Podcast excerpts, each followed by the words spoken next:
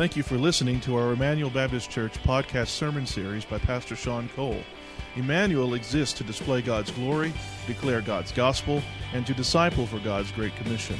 If you have any questions about this message or would like more information about our church, you can visit our website at www.ebc-online.org. Now here's Pastor Sean. The rest of you can open your Bibles to John chapter 20. John chapter 20. About 13 years ago, Don and I went on vacation to Cancun, Mexico. And one day we decided to go snorkeling out in the ocean. And so I love the ocean. I grew up going swimming. Being out in the ocean is not a big deal for me. I, I, love to do stuff like that. And so we got out on the boat, and it came time for the, the, the captain of the boat to put the anchor down. He's like, okay, jump, jump off, get, get off into the water. And so um, it wasn't a big deal for me. I put my mask on and I was about ready to jump off, and Don's like, Now, wait a minute. I, I can't see without my glasses. I need to keep my glasses on. And the pilot's like, You can't keep your glasses on. She's like, Well, I can't see without my glasses. And he started arguing with her. And finally, he basically almost ripped the glasses out of her, out of her hands, put the mask on, and said, You got to get in the water. So Don jumped into the water, and she grabbed onto me for dear life. That entire experience. And we had a fun time snorkeling, and I felt a great sense of, uh, of a, a great sense of satisfaction as being a husband to serve my wife in that moment. Because for the entire time that we're snorkeling, she was just grabbing onto me. She would not let me go because she knew that I was her source of security. I was her source of safety. She was not dare going to let go of me. And no matter how hard she grabbed me, it was a great feeling of, of comfort for me as a husband to know that I was caring for my wife in those moments. And so we had a good day of snorkeling, even though she held on to me for dear life. Now, why do I bring up the situation where Don grabbed onto me for dear life. Well, we're going to see Mary Magdalene grab on to Jesus for dear life, not wanting to let go of him. Okay, there we go. I have this always had this fear. This is a side note. I always had this fear my computer's going to freeze up.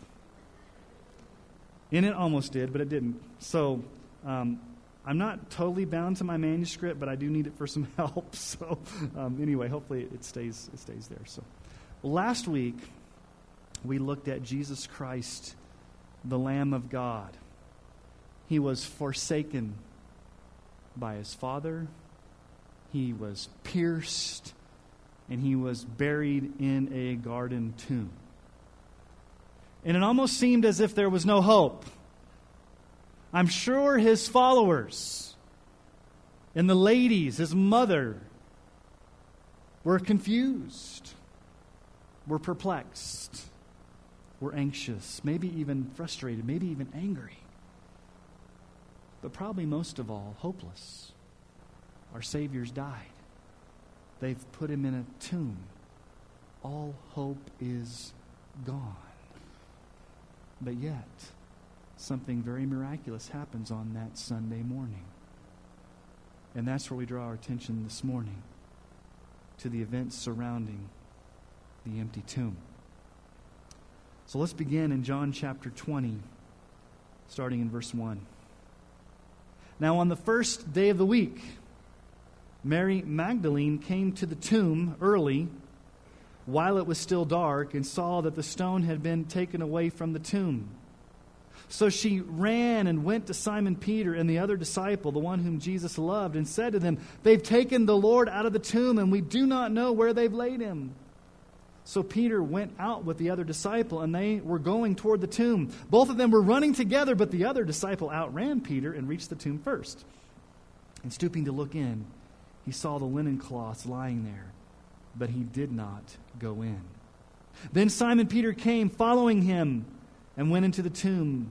He saw the linen cloths lying there, and the face cloth which had been on Jesus' head, not lying with the linen cloths, but folded up in a place by itself. Then the other disciple who had reached the tomb first also went in, and he saw and believed. For as yet they did not understand the scripture that he must rise from the dead. Then the, the disciples went back to their homes. But Mary stood weeping outside the tomb. And as she wept, she stooped to look into the tomb, and she saw two angels in white sitting where the body of Jesus had lain, one at the head and one at the feet. And they said to her, Woman, why are you weeping? And she said to them, They've taken away my Lord, and I do not know where they've laid him. Having said this, she turned around and saw Jesus standing, but she did not know that it was Jesus. And Jesus said to her, Woman, why are you weeping? Whom are you seeking? Supposing him to be the gardener, she said to him, Sir, if you've carried him away, tell me where you've laid him, and I will take him away. Jesus said to her, Mary. She turned and said to him in Aramaic, Rabboni, which means teacher. And Jesus said to her, Do not cling to me, for I have not yet ascended to the Father. But go to my brothers and say to them, I am descending to my Father and to your Father, to my God and your God. And Mary Magdalene went and announced to the disciples, I have seen the Lord, and that he had said these things to her. This is Sunday morning at the empty tomb, just a few moments before dawn, very early in the morning. And Mary Magdalene is the first one there, and she sees the stone rolled away, and so she panics. She's not thinking about the resurrection, she's thinking about grave robbers. Somebody may have stolen the body. So, in a panic, she runs back to the disciples. And she tells the disciples, especially Peter and John, they've taken the body. There's been grave robbers. He's not there. So, Peter and John begin to run back to the tomb. And I love what John does. He adds in a little comical editorial comment there. I outran Peter to the tomb. And so John supposedly ran faster than Peter. And they get to the tomb, and they look inside the tomb, and there's just the grave clothes there. And both Peter and John look in. And, and it basically says they believed but they didn't quite, if you look at verse 9, uh, they didn't understand the scriptures yet that Jesus must rise from the dead, so they went back home. But Mary stays at the tomb. Verse 11 Mary stood weeping. That word weeping in the original language means to wail uncontrollably. She's uncontrollably sobbing because her Savior is gone. She looks into the tomb, and what does she see? Verse 12 two angels in white where the body of Jesus had laid, one at the head and one at the feet. And, and they say to her in verse 13, Woman, why are you weeping? Now, they're not saying this because she's, they're clueless. It's not like the angels, like, Mary, why are you crying? We, we know Jesus has risen from the dead. No, it's more of a, it's kind of a, a gentle rebuke. Mary, why are you crying? There's no reason to be crying. If you just knew the full story, you would not be crying. Now, we don't know what caused her to turn around. Maybe she heard a, a rustling, maybe she felt a presence. But in verse 14, she turned around and she saw Jesus. Now, she did not know it was Jesus. She thinks it's the gardener. And he asks her the very same question Verse 15 Woman, why are you weeping? Whom are you seeking? She thinks he's the gardener. And notice what she says. It's very interesting. In verse 15 Sir, if you've carried him away, tell me where you've laid him, and I will take him away. Now, we don't know how big Mary Magdalene was, but she, in her passion, wanted to actually drag the body of Jesus somewhere. She's passionate about, tell me where his body is, and I will, I will go take the energy and find out where he is, and, and I'll move the body back to where he's supposed to be. But then in verse 16, you see this very powerful moment. Jesus said to her, Mary. And the Bible doesn't tell us, but maybe she heard the inflection in his voice that she had always heard. Maybe it was the way he said it to her. And she turns around and she cries out, Rabboni, Rabboni, which means teacher. Do you remember back in John chapter 10 where Jesus says, I'm the good shepherd? What, what, what, what relationship does the shepherd have with his sheep? In John 10, 3 through 4. To him the gatekeeper opens. The sheep hear his voice, and he calls his own sheep by name and leads them out. When he has brought out all of his own, he goes before them, and the sheep follow him, for they know his voice. The shepherd is calling to one of his precious sheep, and Mary recognizes the voice of her shepherd, and she knows it's Jesus. And she cries out, Rabboni, teacher. And then she does something very interesting. Verse 17 Jesus said to her, Do not cling to me, for I have not yet ascended to my Father. Literally, in the original text, stop grabbing a hold of me. She's probably grabbing his feet, holding on for dear life, maybe even cutting off Jesus' circulation. Now, you have to ask the question why does Jesus tell her, don't cling to me, don't grab onto me, stop, stop grabbing a hold of me? It's not that Jesus is saying, don't touch me. Okay, it's not like, don't touch me, because in just a few moments, or actually just a, a few, few verses later, he's going to tell Thomas to touch him. Touch, touch my side, touch, touch my wounds. We also know that in Matthew's gospel, the women did touch Jesus. In Matthew 28 9, and behold, Jesus met them and said, Greetings, and they came up and took hold of his feet and worshiped him. so we have to understand what's going on here. Jesus is not prohibiting Mary from worshiping him. He's not shaming Mary. He's not putting a damper on the situation. There's something deeper going on here. You see, God has a plan for Jesus in the next 40 days. Jesus has to accomplish some things in the next 40 days before he ascends, before he goes back up to his Father. And so we need to stop and understand this little situation where, where Mary's grabbing onto his feet. So I want us just to stop, and I want us to think about Mary Magdalene. Maybe you've ne- never done a study on Mary Magdalene before. Who is Mary Magdalene? What's her past? Why is this moment so important? What do we know about Mary Magdalene? We don't know a lot, but in Luke chapter 8, verse 2, we find these words and also some women who had been healed of evil spirits and infirmities, Mary called Magdalene, from whom seven demons had gone out. In Mark chapter 16, verse 9. Now, when he rose early on the first day of the week, he appeared first to Mary Magdalene, from whom he had cast out seven demons. She has seven demons. Seven to emphasize the intense, terrible nature of being demon possessed. Not just one demon, but seven demons. Now, I can't even begin to imagine what it's like to be demon possessed. You remember the man that was demon possessed, that was living among the tombs, that was crying out and wailing, and Jesus cast out the legion of, of demons, and they went into the pigs, and the pigs went over the cliff. She has seven demons. The Bible doesn't tell us how she suffered, how this manifested. All it says that Jesus healed her of these seven demons. We don't encounter this much in America, but demon possession is very common in primitive cultures.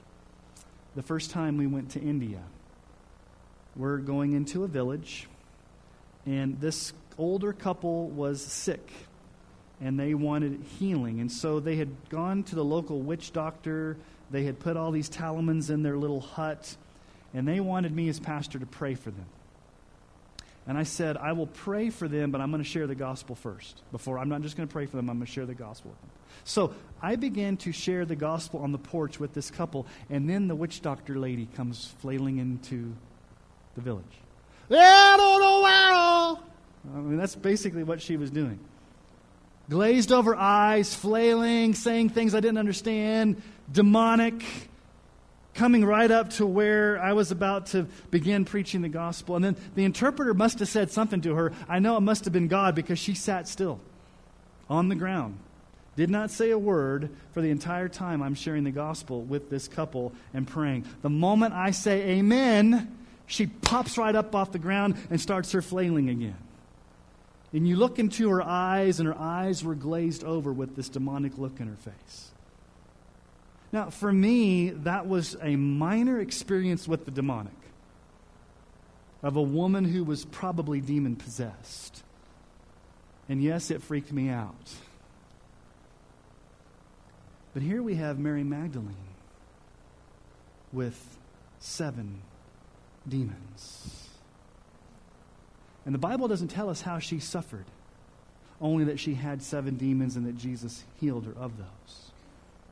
But yet, she is a powerful model of the liberating mercy that comes through the transforming power of Jesus to those who are in bondage to Satan.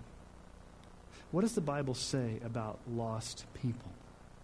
2 Corinthians 4 4. In their case, talking about unbelievers, the God of this world, that's Satan. The God of this world has blinded the minds of the unbelievers to keep them from seeing the light of the gospel of the glory of Christ, who's the image of God. So, non believers have been blinded by Satan from seeing the glory of Christ. 1 Timothy 2 24 through 26.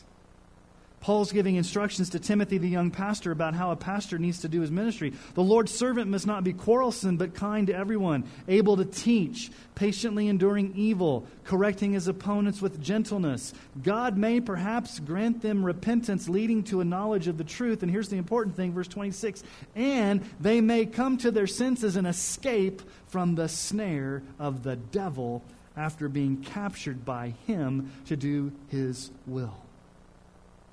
Lost people without Jesus are captured by Satan.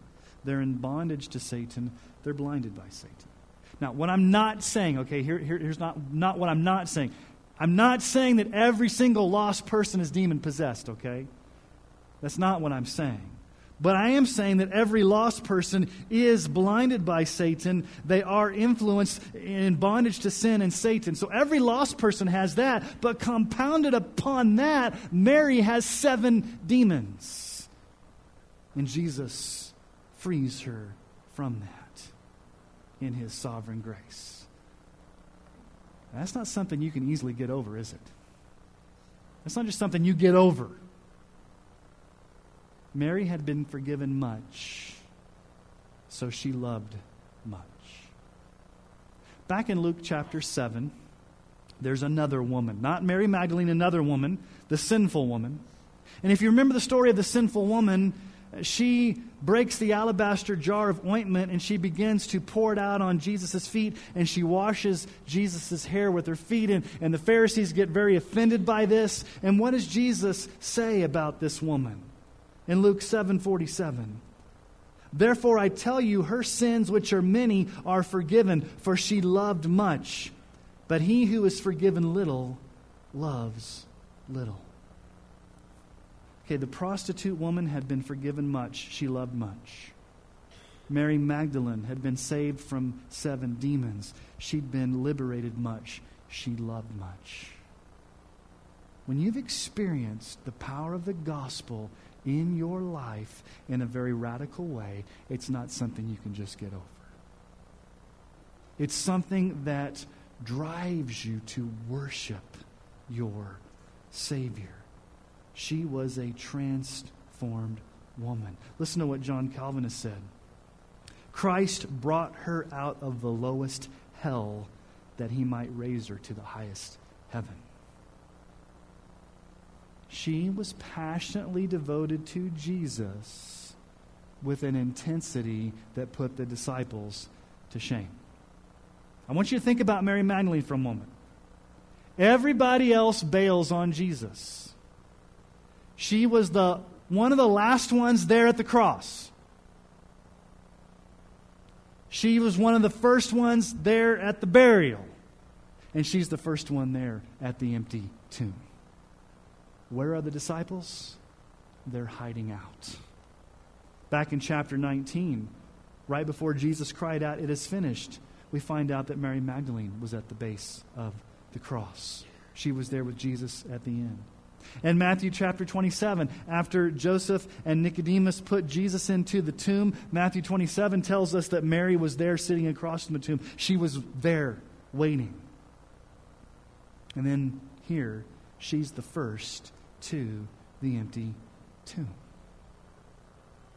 So she's a devoted woman to Jesus. She's there at the very end. She's the first one there at the morning. So you can imagine the passion, the joy, the overwhelming excitement she has when she sees Jesus and she hears those words. She hears those words, Mary. When the shepherd calls the sheep by name, what does she do? She grabs onto him for dear life. And we should not fault Mary for doing that. All she could do in that moment was to grab onto him. And it's almost as if she's saying, Jesus, I want you all to my own, and you can't go. You never can go. I'm going to hold on to you. It's like this dream come true where she's going to guard Jesus and not let him go.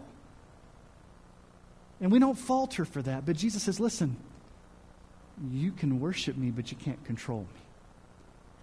There's going to be more time, Mary, for us to have talks and relationships and to, to, to talk about the glories of, of, of heaven and, and all these things over the next 40 days. But right now, I've got a mission for you. Interestingly, she's commissioned by Jesus to be an apostle to the apostles. Okay? She's the first person to see Jesus, and Jesus commissions her to go back and tell the apostles. Look at verse 17. Jesus said to her, Do not cling to me, for I've not yet ascended to the Father, but go to my brothers and say to them, I'm ascending to my Father and to your Father, to my God and to your God. Jesus says, Listen, there's something that's going to happen in the near future, the next 40 days. I'm going to ascend to my Father. That just basically means Jesus is going to go back up to heaven. He's going to sit at the right hand of the Father. He's going to be our one mediator. But what's going to happen is between now and that time, Jesus has got a lot to do. He's got to appear to his disciples. He's got to appear to over 500 people. He's got to fulfill what God has in store for him to fill until he ascends back to his Father. So, this is going to be a time of temporary reunion, but she's got a mission to go tell the disciples the glorious news. And what does Jesus say to her? Go to my brothers and tell them I'm ascending to my Father and your Father, to my God and your God. Now, why is it important that Jesus uses that language? Notice what he says? Go tell them my Father and your Father. That's very, very important. This is the very first time in the Gospel of John that the Father is referred to as your Father. Jesus is referred to him as my Father. Jesus has referred to him as the Father. This is the first time he says, Listen, things have changed now because of the empty tomb. He's now your Father. And go tell my brothers. Did you catch it? Go tell my brothers. Now, that's not talking about Jesus' blood brothers, okay? They, they, they haven't believed yet. Because in the next verse, Mary goes and announces to the disciples. So, what Jesus is telling to Mary is listen, Mary, because of the empty tomb, because of my death, my burial, and resurrection, there is a new relationship open to you to where you now have direct access to the Heavenly Father. You are an adopted child of God, and you can go to your Heavenly Father. And you, as believers, we're now brothers and sisters in Christ. In John chapter 13, Jesus called his disciples servants when he washed their feet. And we can understand that servants, Jesus is the master, he's the rabbi, they're the students, servants. Okay, in John chapter 15, Jesus takes it a step further and calls them friends. You're my friends. But here, he gives the most intimate of language and says, Go tell my brothers. Because we are now family. We are now blood bought brothers and sisters in Christ through his death, burial, and resurrection and have direct access to our Heavenly Father, who is our God. You see, we no longer relate to God. If you're a Christian, you no longer relate to God as a judge who can send you to hell. Lost people relate to God that way, He's their judge. But as a believer, you relate to God as your Father. And the Father says, I will never let you go, as we sang earlier. That's why 1 John 3 1, see what kind of love the Father has given to us that we should be called the children of God. And we are. Now, notice in verse 18 what Mary does. She goes and announces that she has seen the Lord. I have seen the Lord. Mary was the last at the cross.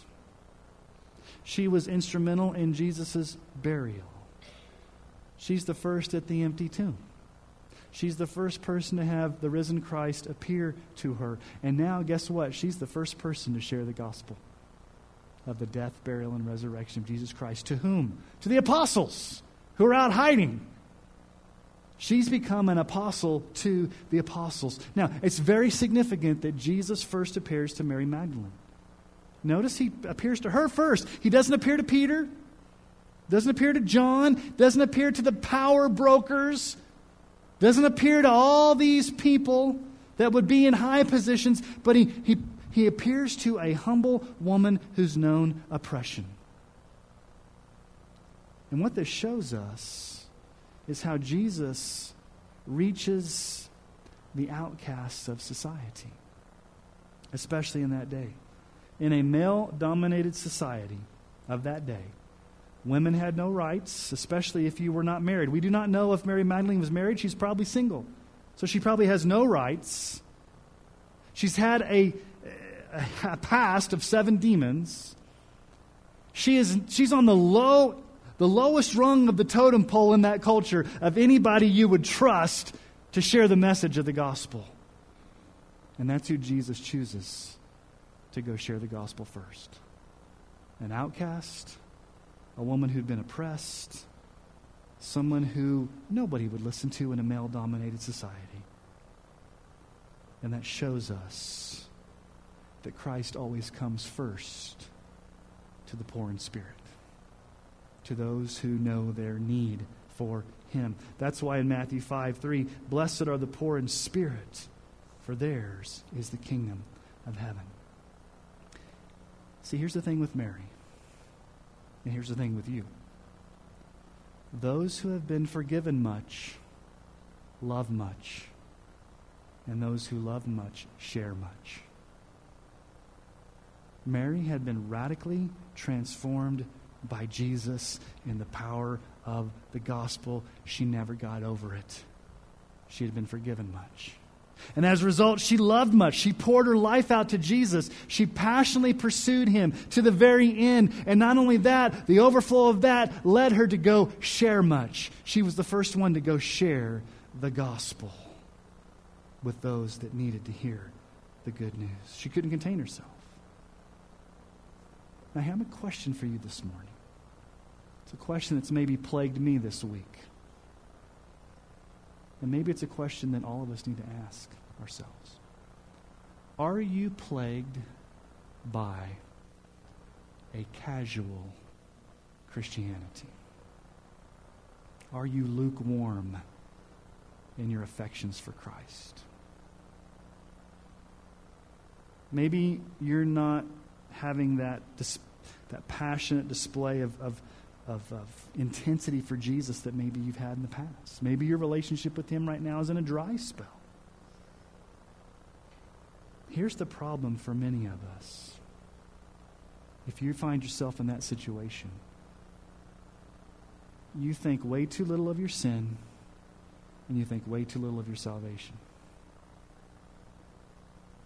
You see, you don't stand in awe that you were once separated from a holy God, and He had no right to save you, but He did. Now, it may not have been seven demons that you were released from, but every single one of you here, if you were a, uh, if you're a Christian, you have been liberated from the bondage of sin, and that's not something you should get over. And somehow we've gotten over that. Our Christianity's become comfortable. Yeah, I'm forgiven.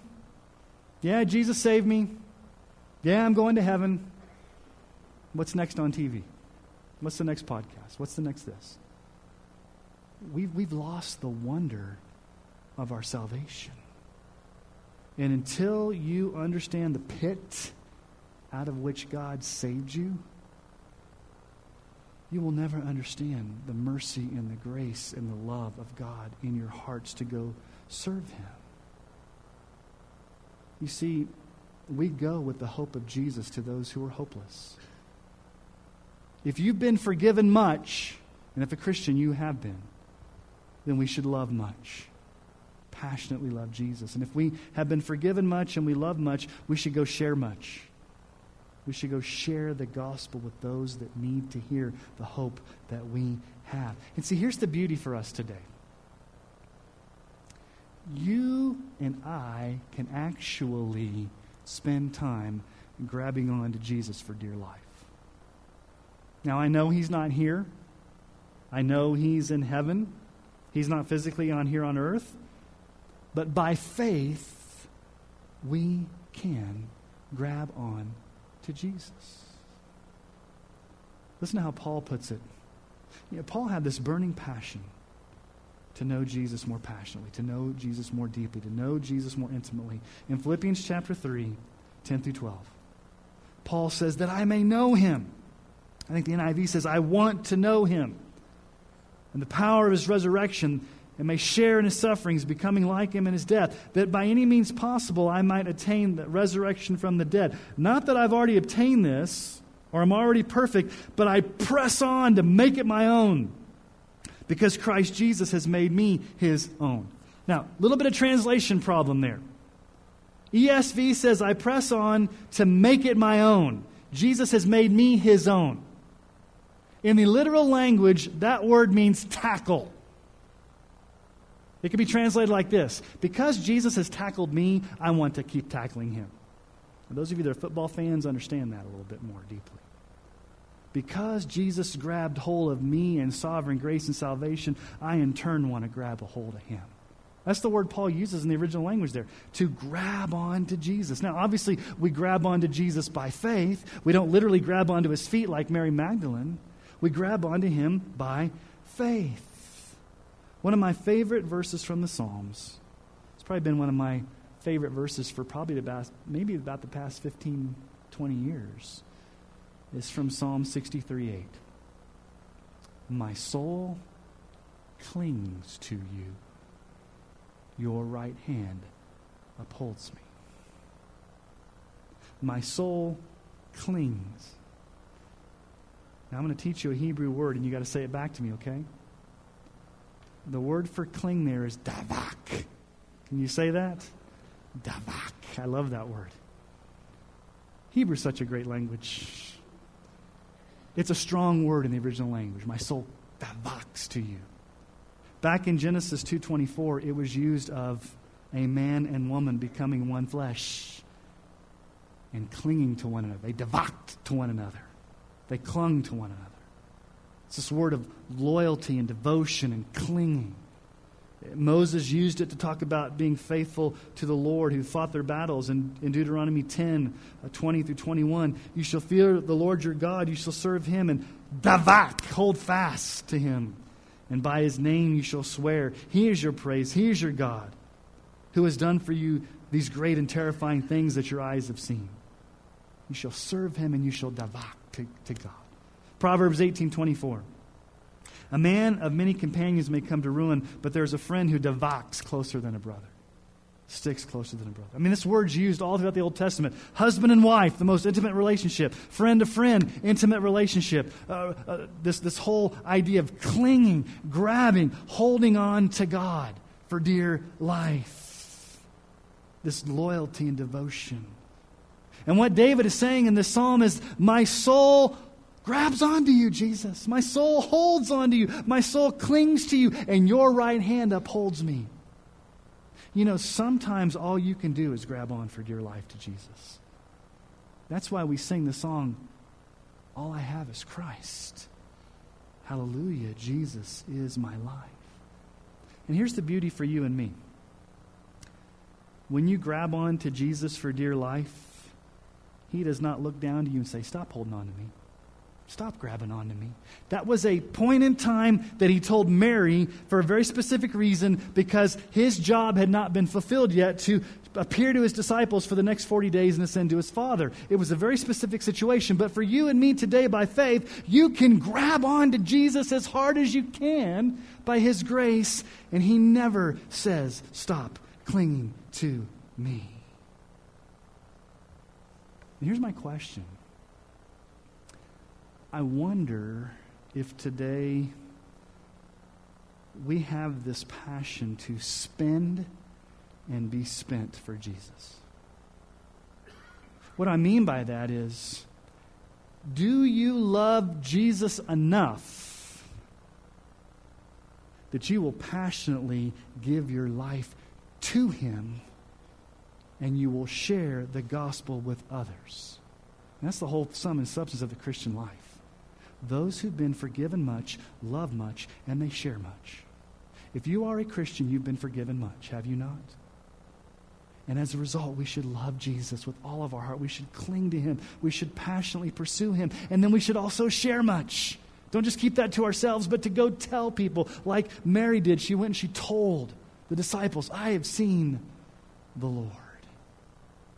This passion is not something that can be faked or manufactured. I, I can't stand up here and say, okay, get your pens out because I'm going to give you seven steps to get more passionate for Jesus. Are you ready? Here's the seven. I can't do that. You can't just drum up passion. You can't manufacture this zeal. So, how does it come? It comes when you daily remind yourself I was once lost. I was once blinded by Satan. I was once in a pit of bondage to sin. And by God's sovereign grace, for reasons unknown to me, He reached down and rescued me out of that. And I'm not going to get over that. And because I've been transformed, I want to live a life of love for my Savior. I'm going to passionately pursue him. I'm going to grab onto him. I'm going to grab on for dear life. And in the process, I'm going to go tell as many people possible about this Jesus that saved me so he can save them. I was once hopeless. I found hope. Let me go share the hope with those that are going to hell. See, the only way you can really truly have passion for Jesus is by reminding yourself what Jesus has done for you. If you've been forgiven much, you love much. And if you love much, you share much. So here's my question for you Have you been forgiven much? If you're a Christian here this morning, you need to nod your head and say, Yes. I've been forgiven much. I'm sure if we went around this room, and we won't do this for the sake of time and for the sake of privacy, and we talked about our stories, we talked about our sin, and we talked about our past, and we talked about what God has rescued out of us, we would all be in tears to see the miraculous grace of how God has saved us. And we wouldn't get over that. And as we encourage one another, as we talk about that, and as we daily remind ourselves of the gospel, then it's through the power of the Holy Spirit we're motivated to, to love Jesus, to passionately grab onto Jesus. And those that are passionate for Jesus don't keep it to themselves. We'll see this next week. Those that are passionate for Jesus don't keep it to themselves, they share it. You've got to share it. If you're not sharing the gospel, then something's wrong. Those who've been forgiven much love much. And those who love much share much. Have you been forgiven much? Do you love much? And are you sharing much? And here's the hope it's all because the empty tomb. So Jesus may be calling to you this morning, not Mary, but your voice as a sheep. And when he calls you, will you turn around and fall at his feet and say, My Savior, my Lord, I grab onto you for dear life because I love you. And Jesus says, Grab on. But while you're grabbing on, make sure you go and tell. Because there's a dying world that needs to hear the hope of the gospel. Those who have been forgiven much love much, and those who love much share much. Let me ask you to bow your heads this morning.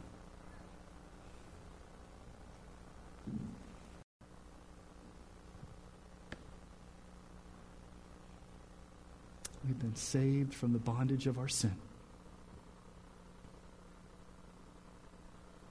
you have reached down in sovereign grace and done a work, a miraculous work in our hearts of granting us saving faith in Jesus Christ. That's not something we have earned or something we deserve or something that you're obligated to give us. But you've given it to us because of your great love. And Lord, we may never get over that. Would we daily remind ourselves of the fact that I am such a bad sinner, but I have such a great Savior? And focus our attention upon you, Jesus. May we desire you. May we long for you. May we grab a hold of you. May we passionately pursue you. And Jesus, may we also share you. Will we go to others and say, I've seen the Lord?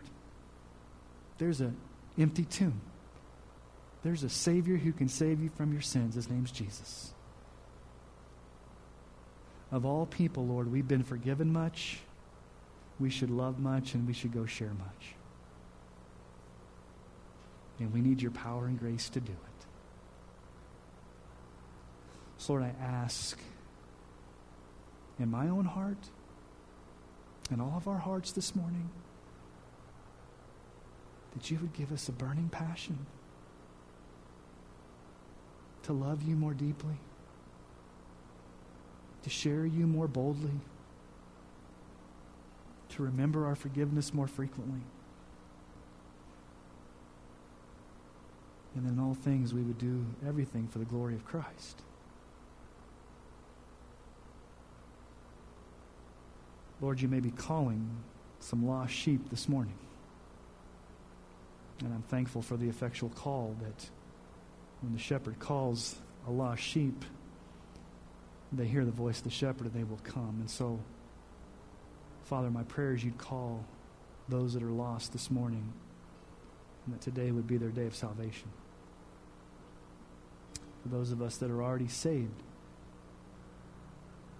will we love much and share much the glory of Christ? Lord, help us. We need your help. We need your grace. We need your encouragement. We need the encouragement of one another, Lord. That's why we're a church family, to encourage one another in this. Thank you, Jesus, for being our Savior. It's in your name that we pray these things. Amen.